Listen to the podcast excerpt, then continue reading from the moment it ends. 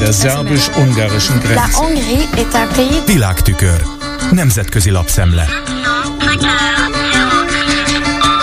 Köszöntöm a hallgatókat! Azzal kapcsolatban, amit Orbán Viktor úgymond kiharcolt Brüsszelben, a DPA hírügynökség jelentése nyomán a német nyelvű sajtó jó része, így például a Die Welt megírja, nemhogy nem kapott minden egyes évre vétójogot a magyar miniszterelnök az Ukrajnának nyújtott uniós támogatás meghosszabbításához, hanem egyenesen abban állapodtak meg, hogy 2 év elteltével akkor nyílik meg a projekt átdolgozásának a lehetősége, ha azt minden tagállam szükségesnek tart.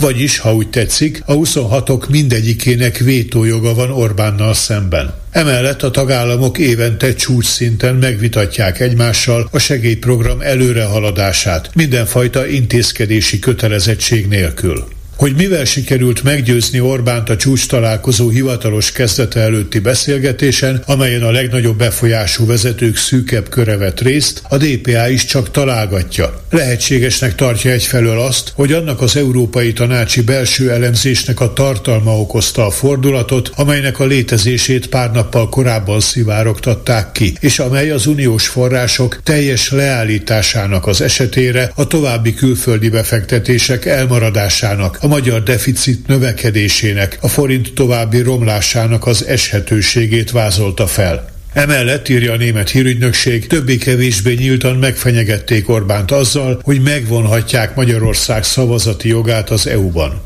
Ami a Magyarországnak szánt, de jelenleg is visszatartott uniós forrásokat illeti, a magyar kormányfő itt sem kapott engedményt, hanem éppenséggel azt a kitételt tették be a zárónyilatkozatba, hogy a feltételességi mechanizmust objektív, tisztességes, pártatlan és tényekkel alátámasztott módon kell alkalmazni. Most, írja a DPA és vele a német sajtó, feszülten várják, hogy Orbán alapvető irányváltást hajt-e végre, és más területeken is lemond-e blokkád politikájáról. A mostani 50 milliárd euró Ukrajna általános pénzügyi megsegítését célozza. Magyarország azonban hónapok óta akadályozza például az Ukrajnába irányuló fegyverszállítások uniós pénzalapjának a feltöltését. Ezen felül Magyarország számos ponton elakaszthatja még a tervezett ukrán EU csatlakozási tárgyalások ügyét is. A DPA megállapítja, az elmúlt hetekben extrém módon megerősödött az Orbánnal kapcsolatos frusztráció, és a csúcstalálkozón több résztvevő is világossá tette, nem kívánják a végtelenségig akceptálni a politikáját. Orbán a csúcstalálkozókon mindig a figyelem középpontjába akar kerülni, de Kaja Kallas észt kormányfő szerint ennek nem kellene így lennie. Donald Tusk lengyel miniszterelnök pedig az EU biztonságára nézve fenyegetésnek minősítette a magyar kormányfőt, aki viszont elég világosan megmondta, hogy továbbra is helytelennek tartja az EU-Ukrajna politikáját. Most azonban az egység érdekében hozzájárulását adta. A Politico című amerikai portál európai kiadása arról ír, hogy Giorgia Meloni olasz miniszterelnök hónapokon át tartó mosoly offenzívájára és Emmanuel Macron francia elnök vendéglátói képességeinek csillogtatására is szükség volt ahhoz, hogy Orbánt engedékenységre bírják. Meloni, mondták el környezetéből, az elmúlt héten felpörgette magát. Telefonon beszélt Orbánnal, majd szerdán a brüsszeli Amigo Hotelben egy órán át személyesen győzködte, hogy aztán másnap reggel a hivatalos ülés előtt még egyszer beszéljen vele. Szerdán Macron is találkozott Orbánnal, akit korábban januárban a párizsi Elizé-palotában látott vendégül vacsorán.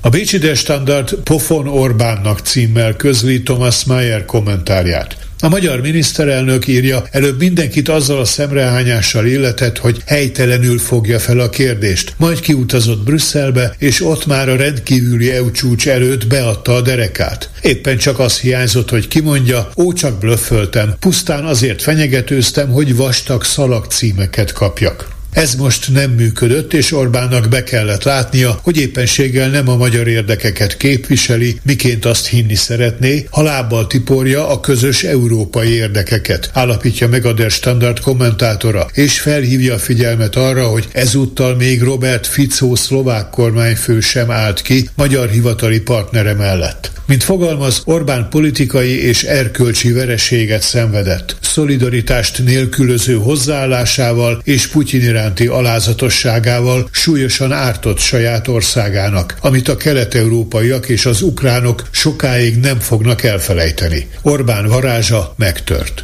Végezetül csak röviden megemlítem, a magyar miniszterelnök neve felettébb negatív értelemben kezd megszilárdulni a politika szótárában. A Párizsi Lézé Kó cikket közöl arról a folyamatról, hogy Kiriákoz Mitsotakis görög miniszterelnök kormányzása alatt súlyos fenyegetések érik a jogállamiságot. A cikkben egy szó sem esik Magyarországról, de a cím így hangzik: az Európai Parlament vizsgálja az aggasztó görögországi orbanizálódást. Ez volt ma a Nemzetközi Média Szemle Kárpáti Jánostól. Köszönöm a figyelmüket!